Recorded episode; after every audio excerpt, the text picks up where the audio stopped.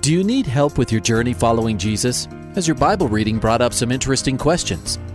Um, I, I, I need a prayer request. Is I've heard um, pastors talk about you can't get to heaven just with good deeds. I was just wondering what you guys think. Is, the, is there a correlation between the seventh trumpet in Revelations as the last trumpet, or is he talking about some other trumpet? Finally, a place to get answers. We're ready to take your prayer request and answer your Bible questions. Call in at 303 690 3000. Let's join Calvary Live right now. Good afternoon. Welcome to Calvary Live. This is Pastor Nick Cady from Whitefields Community Church in Longmont, Colorado.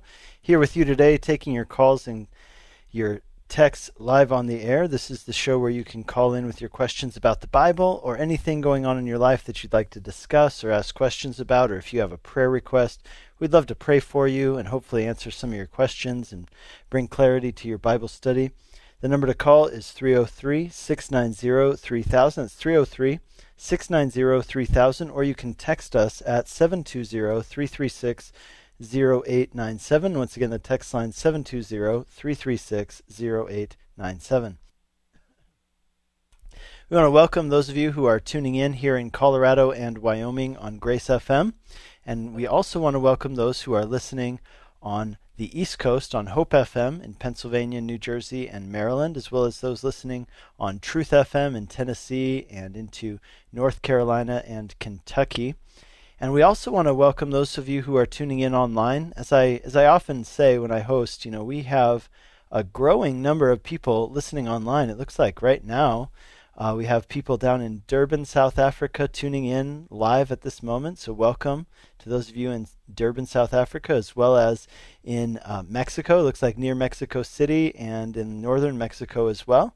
Just great to have uh, an international audience as well. It looks like we have a couple dozen listeners uh, tuning in right now from different places across the U.S. via the mobile app and uh, the website. So it looks like up in Washington State, we've got a faithful listener. Southern California, always have lots of listeners down there, as well as into Florida and some on the on the East Coast.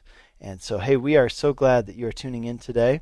Looks like we've got some listeners down in Louisiana as well, and um, and uh, actually kind of just across the whole country. So, hey, we're so glad that you're tuning in. Uh, welcome to those of you who are tuning in online. Hey, any of you out there who haven't yet gone and got our mobile app, for your phone or your tablet.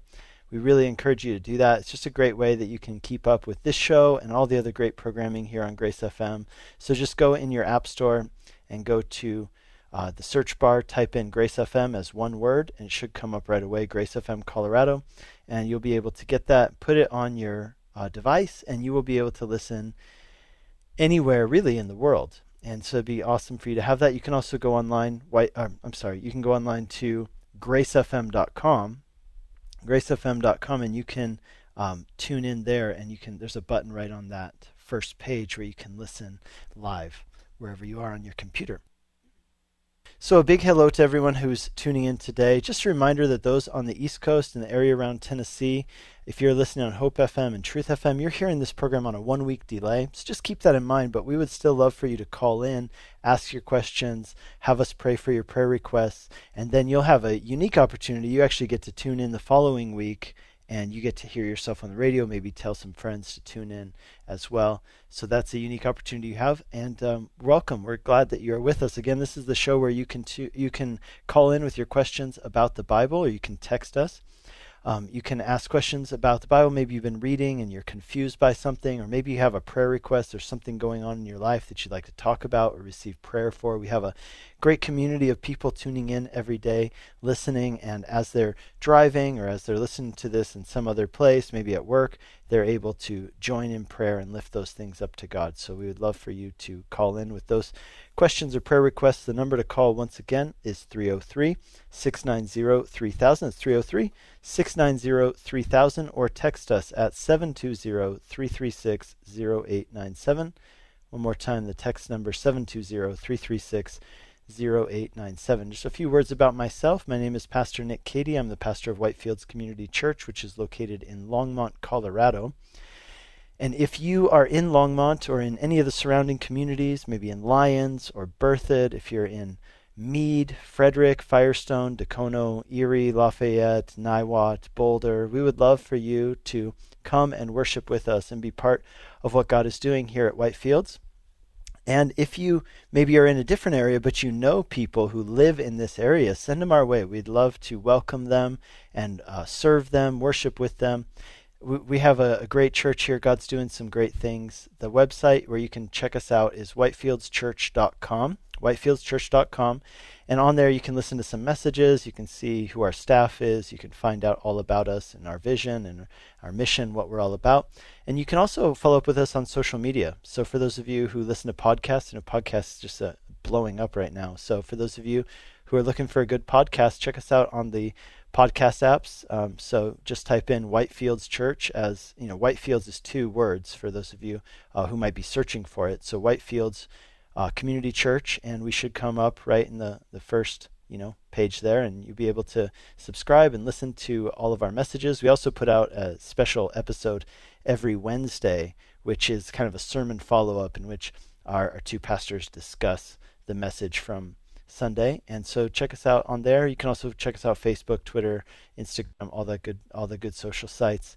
And we would love for you to come and worship with us sometime. So 10 a.m. on Sunday mornings, we meet in the St. Vrain Memorial Building, which is just one block west of Main Street on Longs Peak Avenue here in downtown Longmont. And the address is 700 Longs Peak Avenue. We're just to the south of the downtown park and ride, and we are just on the edge of Roosevelt Park, which is our city park here in Longmont. So we're right on the northwest corner of Longs Peak Avenue and Coffman Street. And of course, you can go to our website and find directions and all that good stuff, whitefieldschurch.com. We'd love for you to worship with us. And we're going to go straight to our callers now. It looks like we've got all full lines, which is awesome. So let's go to our first caller, Camille in Aurora, Colorado. Hi, Camille. Welcome to the program. Hi, Camille. Okay, let's go to our next caller. Let's go to Dan in Parker, Colorado. Hi, Dan. Hello. Welcome to the program. How you doing today? Doing great. What's up? Um, so I read the Bible here recently all the way through, and I find tons of examples all the way through the Bible where it tells us to not go into a new land and ask how do they worship their gods, mm-hmm. because we're supposed to worship God the way that the Bible tells us to. So, in that light, or if we look at like Joshua 24 it tells us to choose this day which God we will serve.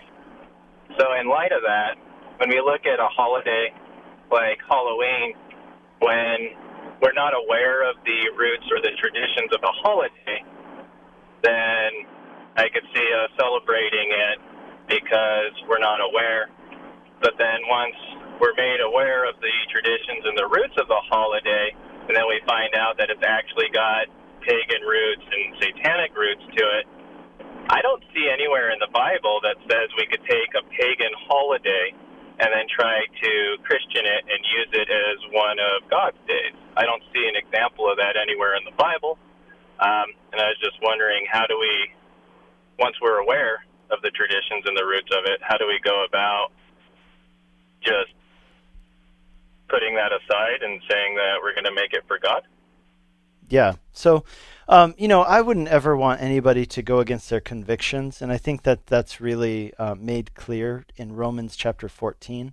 But I do think that there is precedent for uh, having a discussion about this topic in the New Testament, and I think the precedent is found regarding meat that's sacrificed to idols.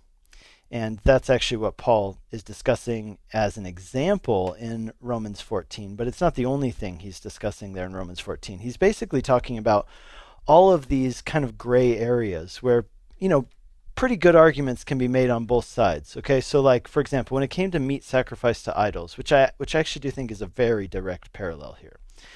Um, you know, the best meat that was available at that time in the markets was meat that had been sacrificed to idols. And so there were some Christians who said, you know what, um, an idol, you know, is really, really nothing. We believe in the, the true God, the God of heaven and earth. And those idols, we consider them to be not even, you know, anything that has any true power. Our God has the real power. He has overcome sin and Satan and death. And therefore we feel that we can eat this meat in good conscience, um, and we don't have to, you know, we didn't worship idols to uh, get this meat. It, it might have been sacrificed to an idol, but we don't do that. We worship the true and living God, so we're just going to eat this meat that's the best meat at the best price, and we're going to do that in good conscience, and we're going to be fine with it. And other Christians said, how could you ever do that? How could you say those idols are nothing? Those idols represent demons.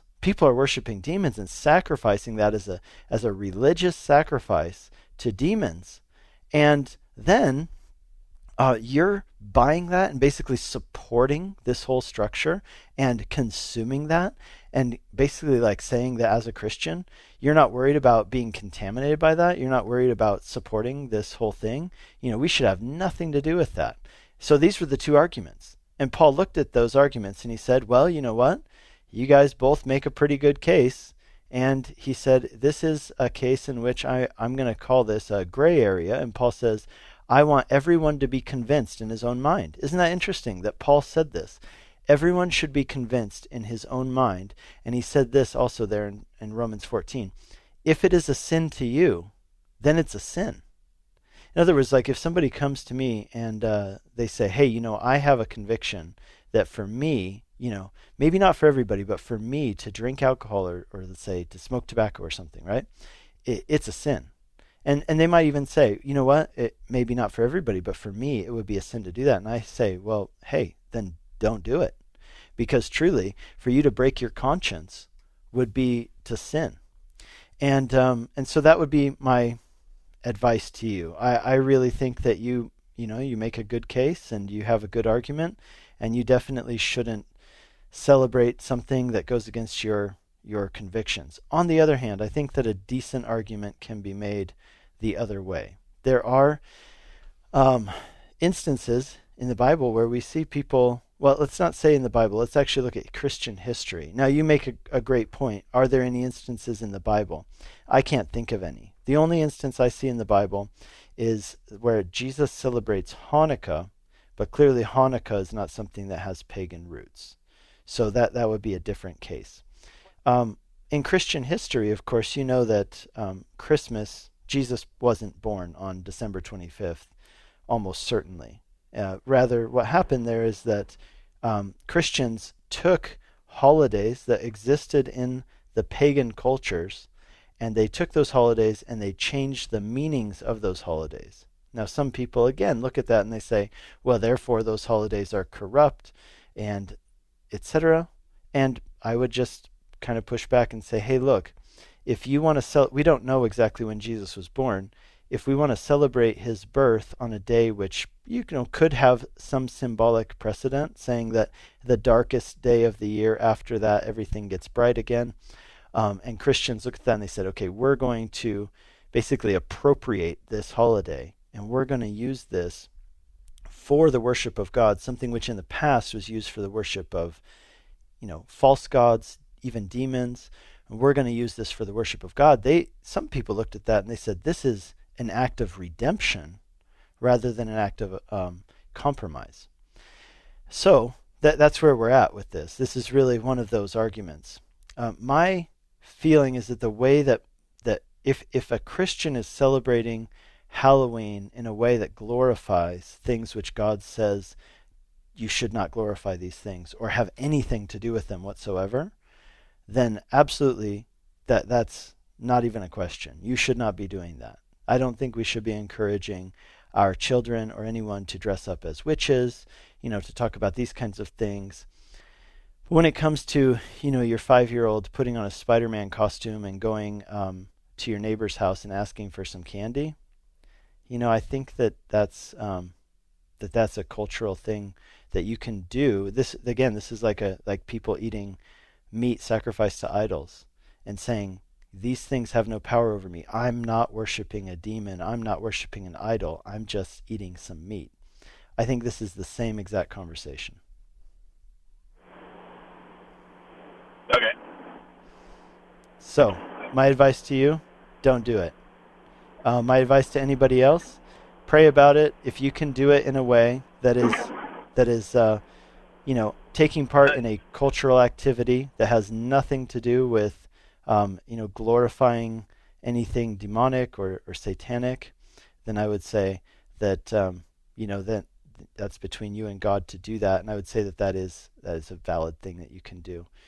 On the other hand, here's how I do it. I'll tell you what my, me and my family do um, for Halloween is that we um, set up a thing in our front yard. This is the one day a year, think about it, when all your neighbors come knocking on your door. And so we set up a fire pit in our um, driveway. And then as our neighbors come with their kids, with their kids, you know, we're out there and we hand out tracts. So we actually provide tracts for our church because we know that people from the neighborhood are going to be coming to their house. And people from their neighborhood who don't know Jesus probably aren't you know, ready for like uh, a lecture or really to have like the lights turned off and you hide in your basement. But they will be, you know, willing, if you give them some candy, they might also be willing to have a well made Bible tract. So what we do is we get some tracts. Crossway is our favorite publisher here at Whitefields. We get some tracks from Crossway. We provide them for our church. And we tell people, hey, if you don't want to participate in this, we totally respect that. But if you want to use this opportunity to be missional and use it for the gospel, we also respect that. We, we think about Paul going up on Mars Hill and speaking to the pagan philosophers in a way that they could understand, meeting them on their own ground and preaching Jesus to them. That's what we want to do with Halloween. So we set up a fire pit in front of our house. Uh, we we do uh, coffee for the adults and we do candy for the kids. And so we you know, try to engage in conversations with the adults. Tell them, hey, we hand out stickers from our church. We hand out these um, these Bible track flyers, and we invite people to church. Um, my wife is really into it. She and she does a great job talking to people that we meet in our neighborhood, and and we just look at it as, hey, this is a cultural thing. We are not going to worship any kind of thing. We're not going to compromise spiritually, but we will take this opportunity of people coming to our doorstep to share Jesus with them.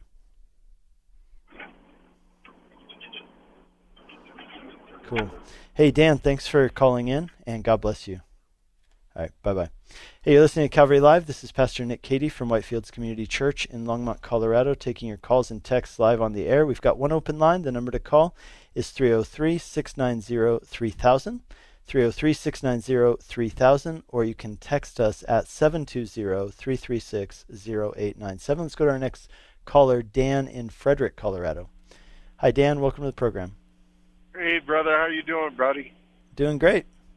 Awesome. Uh, yeah, I got a question about you know when when Jesus was re- uh, resurrected and uh, he presented himself to the disciples it didn't say that he walked through a wall or he just appeared in that room, right? Right, but the door was locked, and so that's that's uh, the that's why sometimes it's mentioned that he walked through the wall. Okay, so if we're going to be tr- once we get resurrected and our bodies are transformed and we're going to be like Jesus, are we going to be able to like time travel or just yeah. think of a place we want to be and we, we can show up? Yeah, that's a that's an interesting question, Dan. I'd tell you two things. First of all, there's no precedent in the Bible, uh, in the New Testament, of people getting resurrection bodies and then showing up anywhere on earth. Um, and here's here's what I think, and I, I'm will I know that you know there might be some differences of opinion on this, and some people might see it differently. Really, here's the question, though. Here's what it comes down to: when do we get our resurrection bodies? Do we get our resurrection bodies as soon as we die if our faith is in Jesus? Or do we get our resurrection bodies at the resurrection of the dead um, when we have the new heavens and the new earth and when Hades and hell are cast into the sea of, of fire, the lake of fire? And my understanding is this that if you were to die in faith in Christ today, your spirit would go to be with God. Your spirit would go to be in the immediate presence of God. Because as Paul says, right, to be absent from the body is to be present with the Lord. Now, he talks about our resurrection bodies. He says, you know, that we will not be unclothed, but we will be clothed. The question is, when does that happen? And it's my understanding that happens if we look at a timeline, that happens at the resurrection of the dead, which is when the uh, final judgment takes place. So that's after Jesus' second coming. It says that the dead in Christ are raised, and there will be, um, you know, there will be a gathering, right? So the the sheep and the goats, there will be a division that takes place. Uh, some will be judged um, in their sins for for judgment, eternal judgment, and others will be judged for reward at what's called the Bema seat or the reward seat of Jesus. And so, uh, those of us who are believers, we won't be judged for our sins unto condemnation because Jesus already took our condemnation for us on the cross. So, our judgment will be one for reward, like Paul talks about in 1 Corinthians chapter 3. Now, what that means is I believe it's at that time when the new heavens and the new earth will come, and that is where we will experience heaven forever that I believe that that will be much more tangible and physical, and that is the time when we will receive these resurrection bodies. So that's my understanding, and I don't see any example of people, you know, dying, then receiving a resurrection body like Jesus, and you know, showing up places after they had died, like in the New Testament. So the earth will be transformed as well. Right. There will be a new heavens and a new earth. Okay. So when it when it mention when the Bible talks about, I love thinking about what heaven is. You know, yeah. I I love how they, you know, I like to just sit there and just imagine what it's going to be like, and it's going to be so glorious. And when the Bible talks about having streets of gold, okay, is that are we going to have vehicles like? Will I get a get to ride a Harley?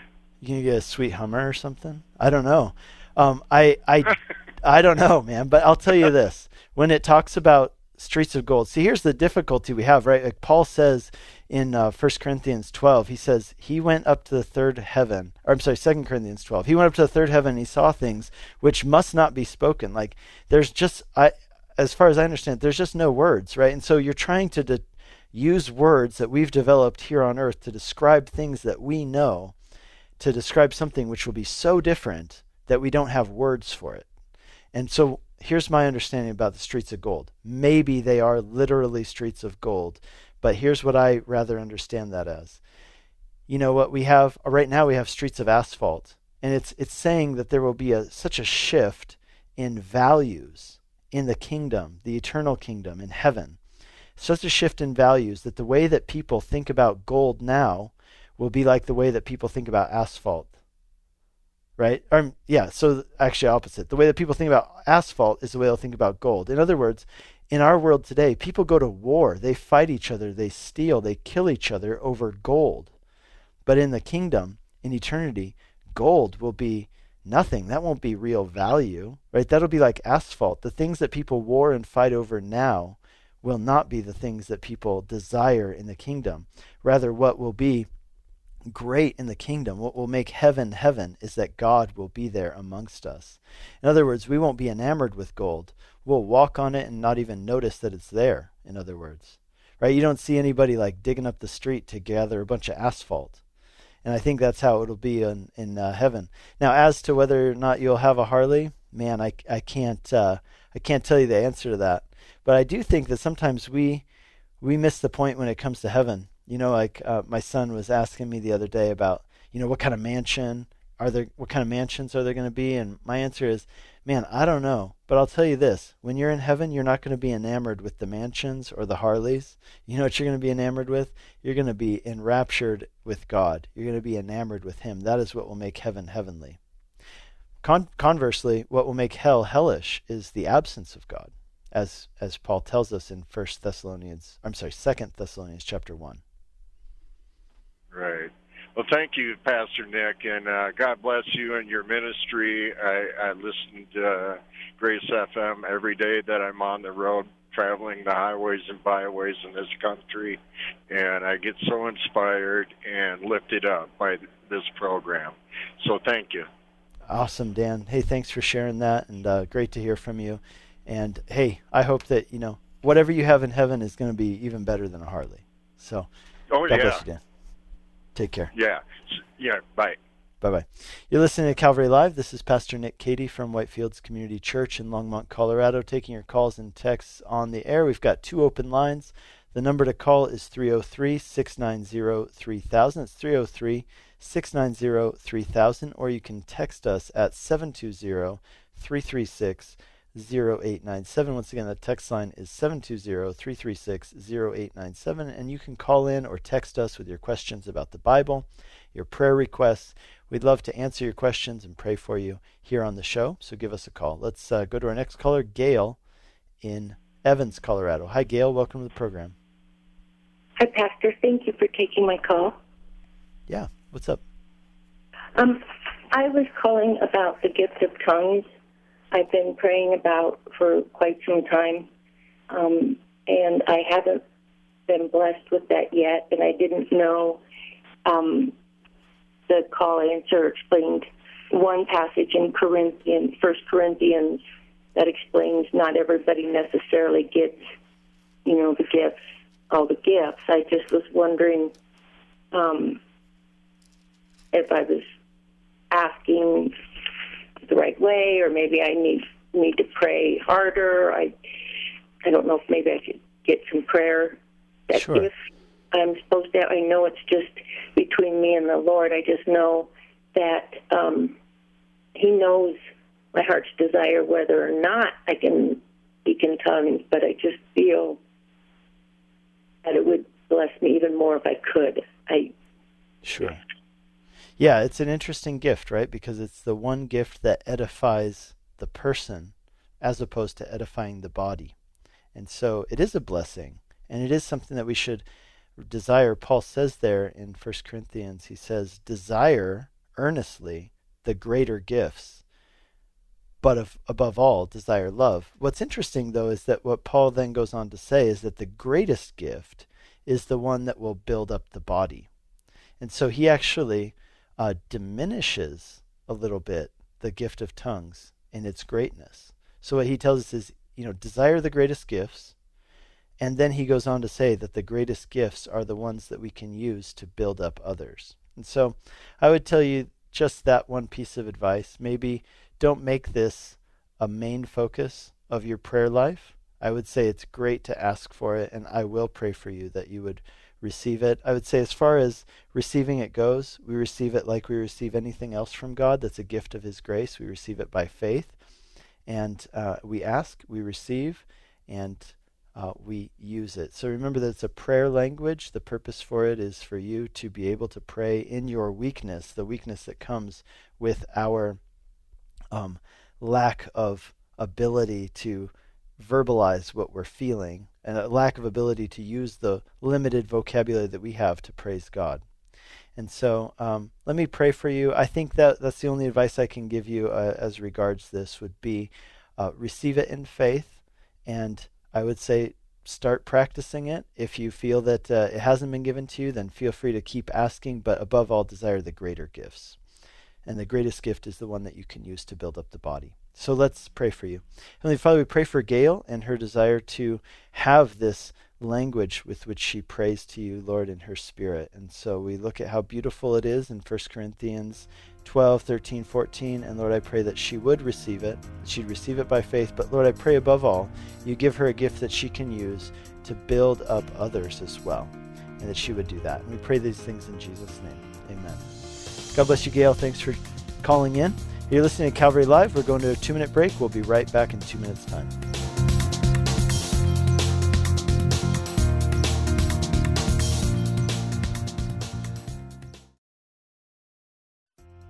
Welcome back to Calvary Live. Give us a call at 303 690 3000 or text us at 720 336 0897.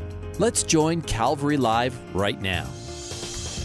Good afternoon and welcome back to Calvary Live. This is Pastor Nick Cady from Whitefields Community Church in Longmont, Colorado, taking your calls and texts on the air today. This is a show where you can call in with your questions about the Bible or anything going on in your life that you'd like to talk about or receive uh, counsel on. We'd love to hear from you and hopefully answer some of your questions, and we'd love to pray for you. So give us a call. The number to call is 303 690 3000. That's 303 690 3000 or you can text us at 720-336-0897. That's 720-336-0897. Looks like we have all open lines right now, which means that it's a great time to call in. Just uh, earlier in the show, we had our lines were full really fast, and we took those calls. And now it looks like our lines are wide open, so it's a great time for you to call in 303 690 3000. It's 303 690 3000 or text us 720 336 0897. Let's go to our text line as we wait for some more calls to come in. Uh, one person texts in and says this I'm feeling called to seminary and am excited to get started and be in line with God's will for my life. However, my wife is not all in. What advice would you give me for dealing with a call from the Lord when your spouse is not feeling the same call? That's a tough one. Here's uh, what I would advise you on I would advise you that your primary calling is to your family. You know, we see examples of this in the Bible where we see great men of God who served the Lord and served God's people, but oftentimes they failed at home. And one of these men was Moses. You know, there was a time when, I don't know if you remember the story, there was a time when Moses um, was going off uh, to, you know, help the people of Israel, and his wife comes to him and she circumcised their son because Moses had neglected to do so. And his wife had actually come out of a pagan background. Her dad was a pagan priest. Zipporah is her name. So she's come out of a out of a pagan background and apparently, you know, she had joined Moses in his faith in the true and living God, Yahweh. And then Moses is so busy serving the people of God that he neglects to do his fatherly patriarchal duty of circumcising his son. And so she does it, and it says, you know, it's quite graphic. She throws the foreskin and says, you know, you are a bloody husband to me. Another time we see David, you know, that David, this great man of God, and yet um, he has this huge mess in 2 Samuel that's created by his own failures as a father, his failures to deal with problems that were right in front of his eyes. You know, that's how Absalom ended up rising up and leading this rebellion and why he was so upset with his dad because he felt that his dad had let his other brother, you know, assault his sister Dinah and his dad had known about it and not done anything to Absalom and that or not done anything to the other brother and so Absalom raised up, killed the brother and tried to take over the kingdom. So we see that, you know, these are two examples of men of God who didn't do a good job. You know, you look at Abraham, Isaac, Jacob, each of those three men failed at home. And yes, God used them and God redeemed them, but remember this your primary calling is to lead at home first. That's what we see like in 1 Timothy chapter 3 about, you know, um, qualifications for overseers. It's really important. So that would be my first thing to do. So I tell you, lead and shepherd your family. Lead and shepherd your wife and that's what that's actually what it says in First Timothy that if someone's unable to do that, they are unable to lead and shepherd in the household of God.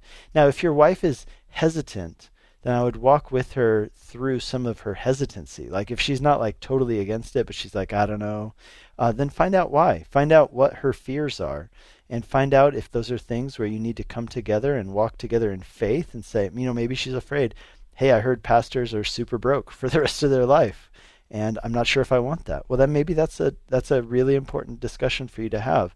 Either way, if you shepherd well through this, I think this provides a great opportunity for you and your wife to draw closer to each other and to the Lord. And I think that everybody wins no matter what happens here. So, lead well through this situation. I encourage you.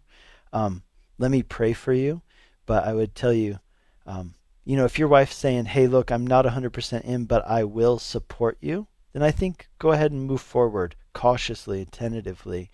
Um, but if she's like, I'm not into this, and, you know, if you do this, I'm going to be mad, then that then I think you need to spend some time working that through with your wife first. So let me pray for you. Heavenly Father, I pray for this uh, dear brother who feels called into ministry and feels called to seminary and is very excited. Lord, I pray that you would um, help him and his wife to get on the same page. Lord, if it's that she needs to catch the vision, Lord, help him to help her to get this vision. If it's that, Lord, this is uh, an important red flag that he needs to pay attention to, as perhaps a, something that you want to speak to him about your direction for him through his wife. Lord, I pray that he would receive that graciously as well. So I pray for him, that give him direction, give him wisdom in Jesus' name. Amen. Hey, brother, one last thing um, on seminary and things like that.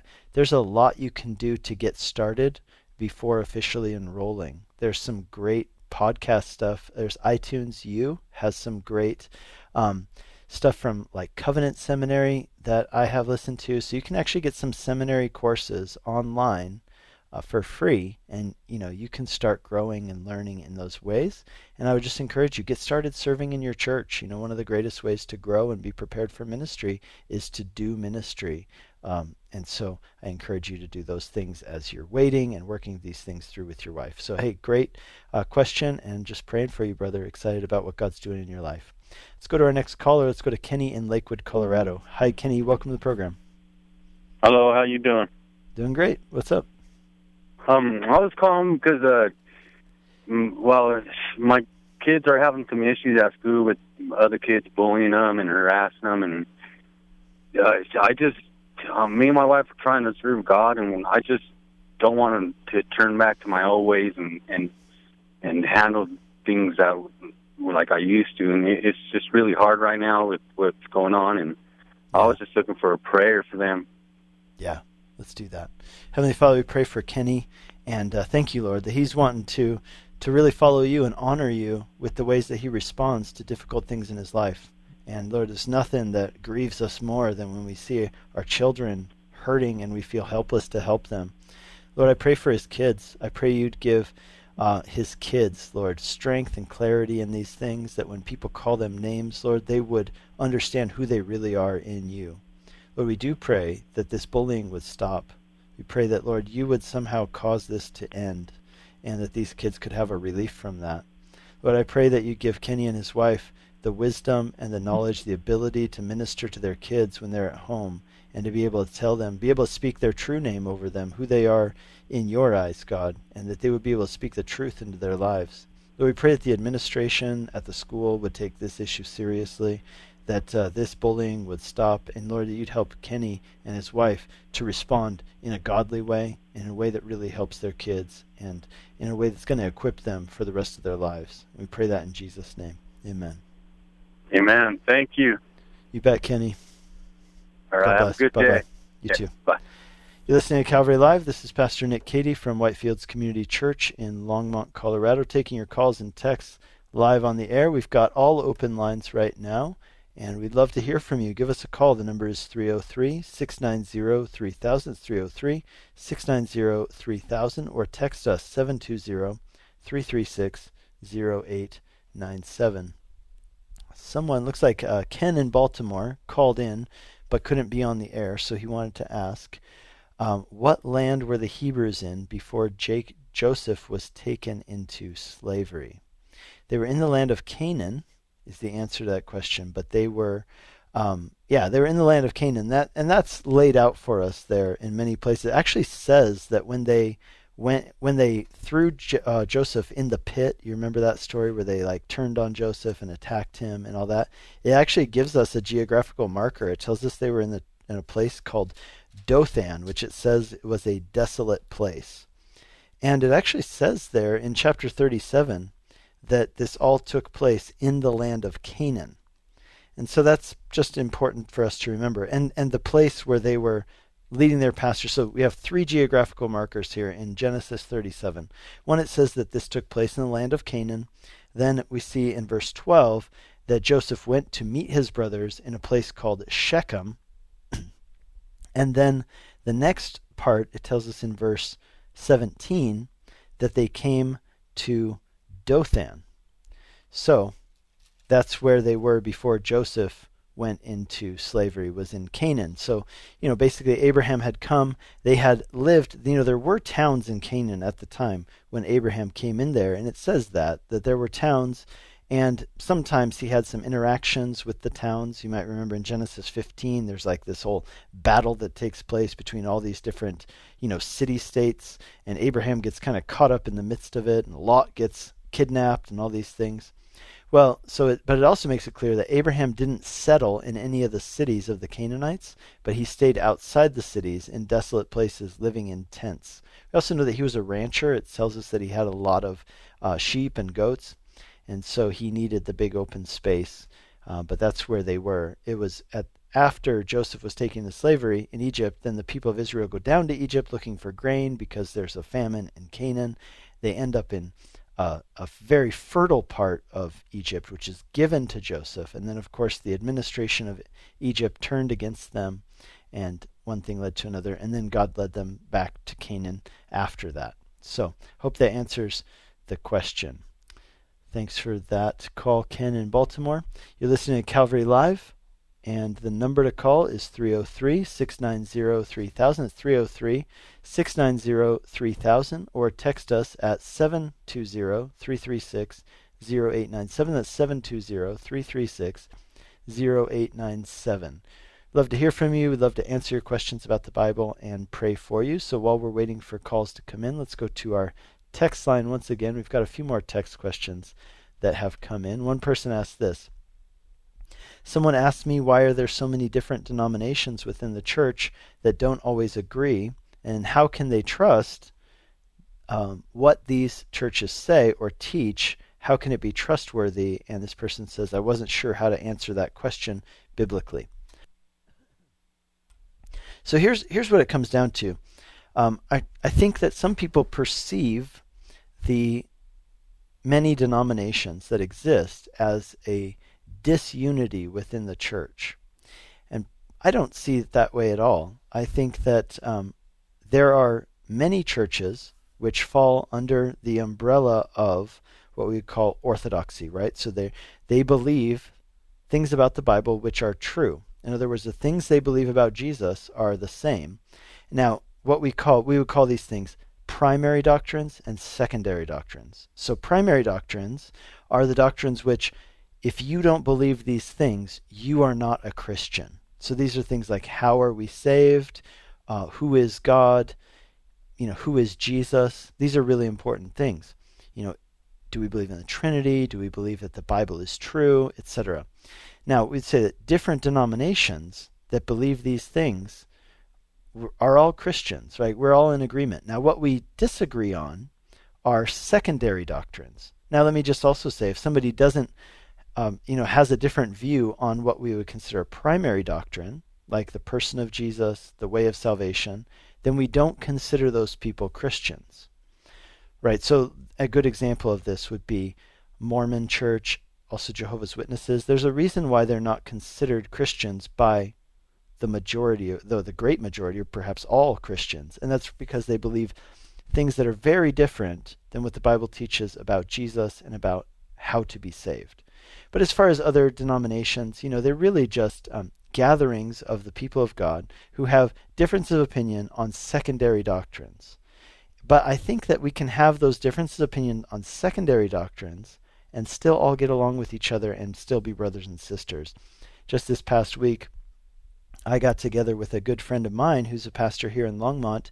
Uh, he pastors a different church, and they have some doctrinal and practical differences from our church.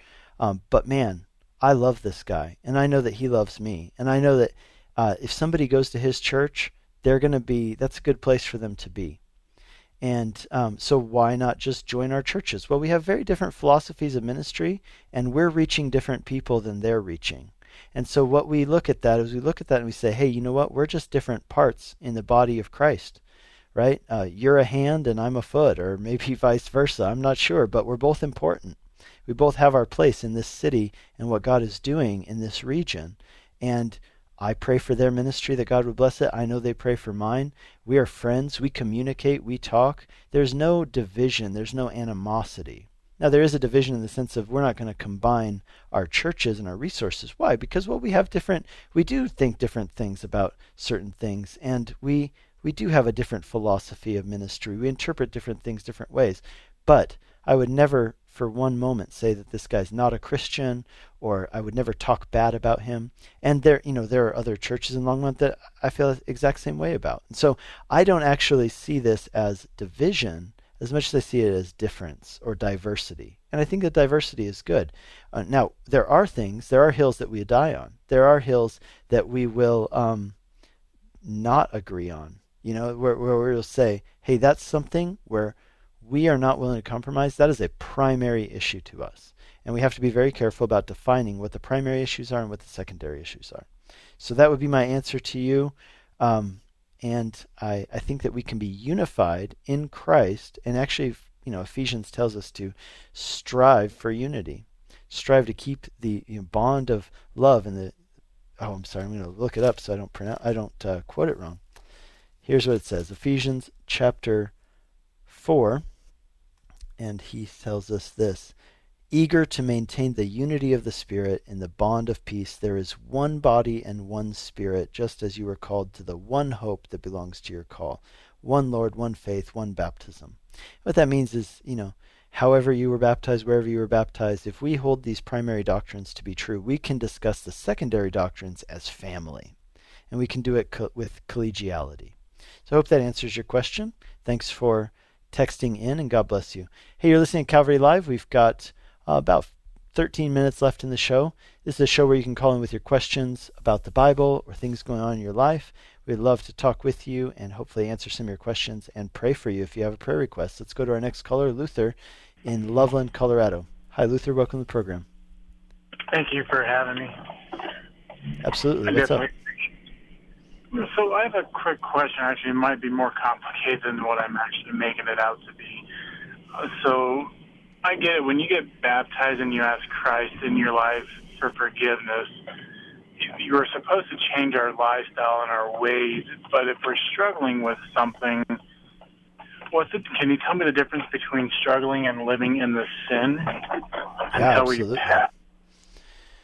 Yeah. Hey, you know th- that's interesting. Your name is Luther. Are you? Can I ask? Are you Lutheran? No, I'm not. So I grew up Lutheran. That's why I ask. I grew up uh, Missouri Synod Lutheran.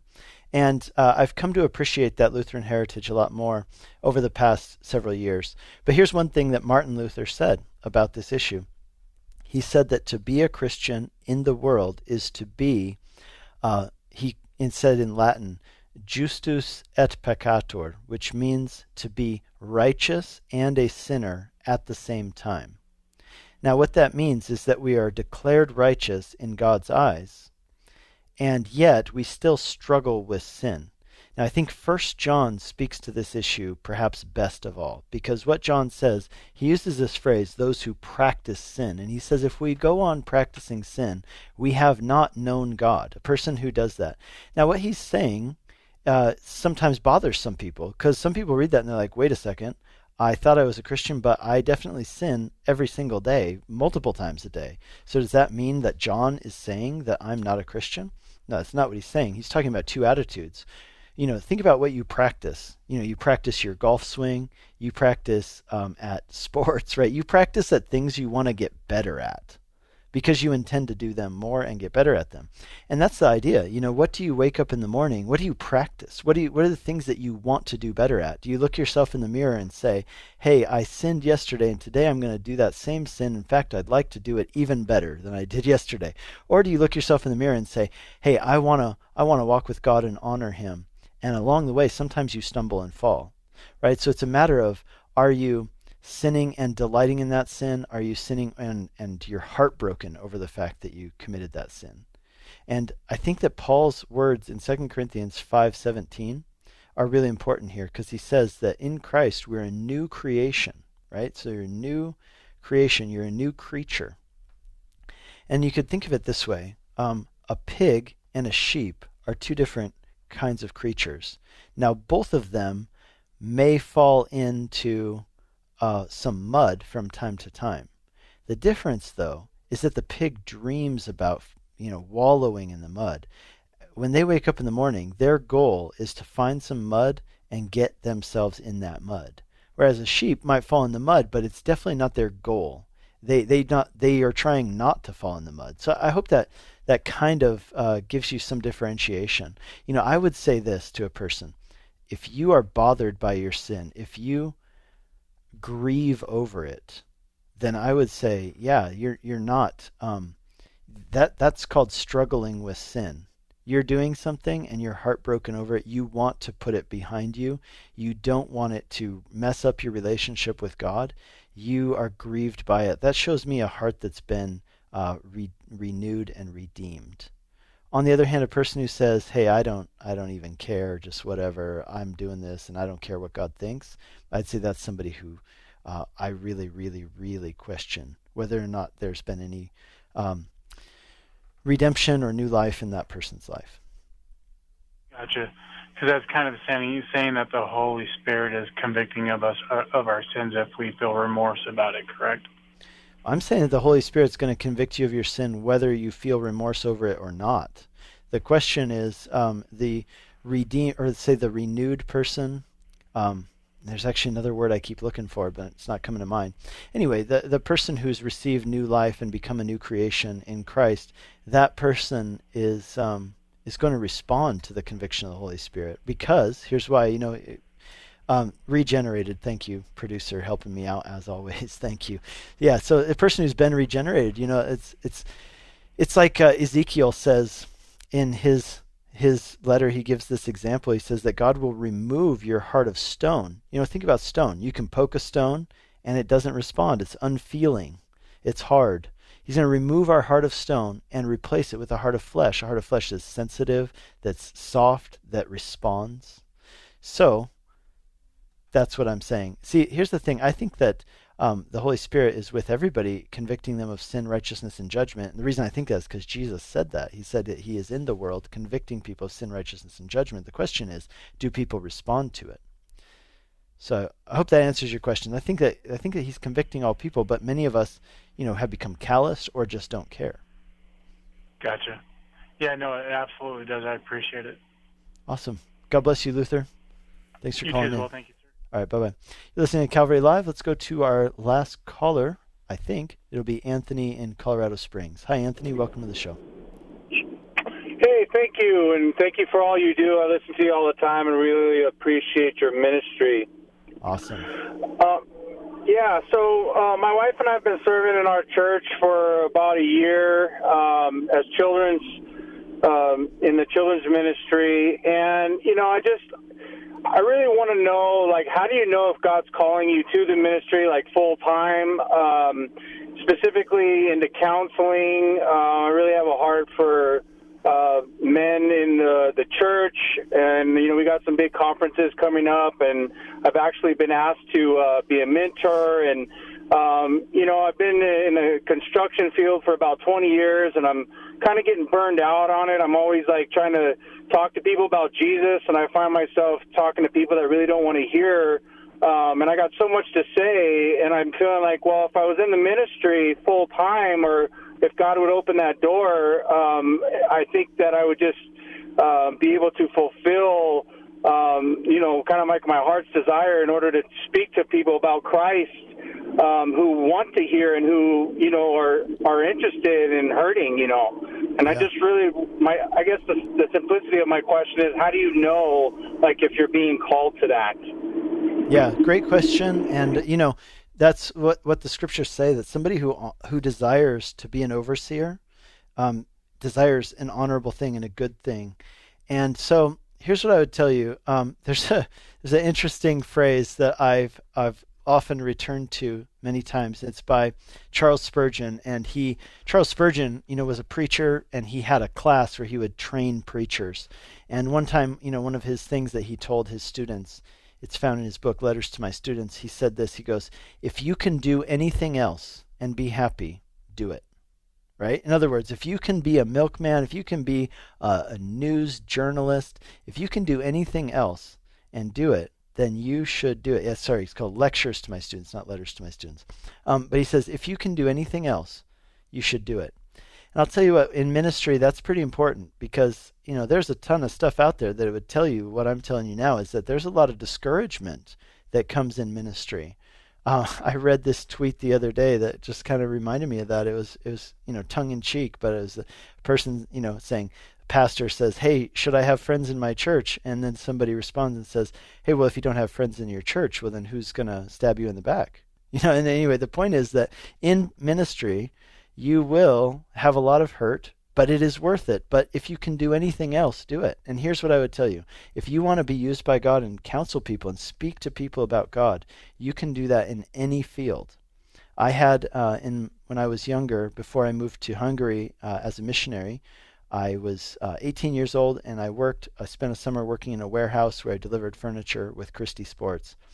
And I'll tell you, every day I woke up and I said, God, please give me an opportunity to speak about you at work today. And without fail, every day for that entire summer, I had the opportunity to speak to my coworkers about the Lord and to counsel them. They were dealing with really, you know, you know, one guy, you know, his son is in jail, another guy, you know, is dealing with drugs. You know, you had real issues and people who really need the gospel, people who don't set foot inside a church. And I was able to meet them in that place and minister to them. And then as I after that for for the rest of my ministry have been in full-time ministry, there are often times when I look back at that and I'm jealous of guys in a situation like you're in, for example, um, where you know you have the opportunity in the construction world to interact with people every day who maybe will never set foot inside a church or who haven't, but they're dealing with real issues, and you're able to speak into their life. And so I would tell you this: I don't think that the only answer to that, uh, to what you want to do, which is a good desire, is um, is to go into full time ministry, but maybe it is. So how do you know? I say you pray about it. You ask. You you feel like you know, I, I like to get to that point when I'm seeking God's will where I feel like if I don't do this, I will be doing something wrong. So, um, I would tell you that seek God, seek His will, get to that, find that place where you feel like you, you are confident that this is what God's telling you to do, and if you don't do it, you'll be doing something wrong. But I also say this prepare yourself now. Prepare yourself now to be a counselor, to bring God's word into people's life and to point them to Jesus. Start getting equipped in every way that you possibly can right now, whether that's reading books about biblical counseling, whether that's getting, you know, some seminary classes here or there. Maybe your church offers a class that you can be a part of. Um, I tell you just start getting equipped. Share this desire with your leaders and your pastor in your church. Tell them, hey, I have a desire. Maybe there's some outlets already in the church that that you could get involved with, or maybe you could get mentored under somebody else. And uh, and I would just encourage you to pursue it in that way. But don't don't assume that the only way to speak God's word into people's lives is to go into full time ministry. I know a lot of people in full time ministry who feel that it's almost a trap that keeps them out of the world and and uh, reaching people who don't know Jesus. So may God bless you. May He lead you and guide you and show you uh, the way that you should go. Hey, you've been listening to Calvary Live. This is Pastor Nick Cady from Whitefields Community Church. God bless you. Have a great evening, and we'll be with you next time on Calvary Live.